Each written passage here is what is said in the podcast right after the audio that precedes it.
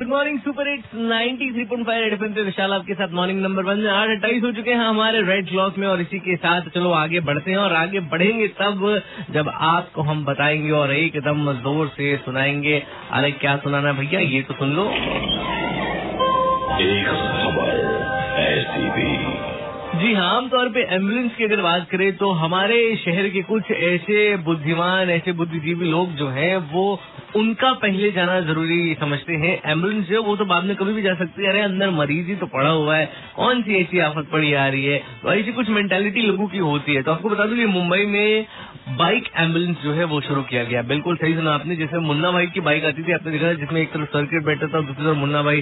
तो वैसे ये बाइक जो है कुछ बनाई गई है और इसमें बाकायदे पेशेंट के लेटने की व्यवस्था है, साथ ही साथ डॉक्टर के बैठने की व्यवस्था है। ऑक्सीजन फ़र्स्ट एड किट सब कुछ इसमें एकदम अच्छे से व्यवस्था किया गया, ताकि टाइम बच सके। बहुत बार ऐसा होता है कि एंबुलेंस जाम में फंस जाती है एंड आई थिंक मुंबई में बहुत ही अच्छी पहल है तो ऐसा कुछ अपने बनारस में भी करना चाहिए, क्योंकि हमारे बनारसी लोग जो है ना वो बातें तो बड़ी बड़ी कर सकते हैं चाय पान की दुकान पे, लेकिन जब सुधरने की, बदलने की बारी आती है, तब कहते हैं पान खा के, अरे यार, तू ना मालिक के बदले, जैसे है वैसा ही ठीक है। Ninety three point five red F पे आपके साथ मॉर्निंग नंबर वन ऐसे बजाते रहो।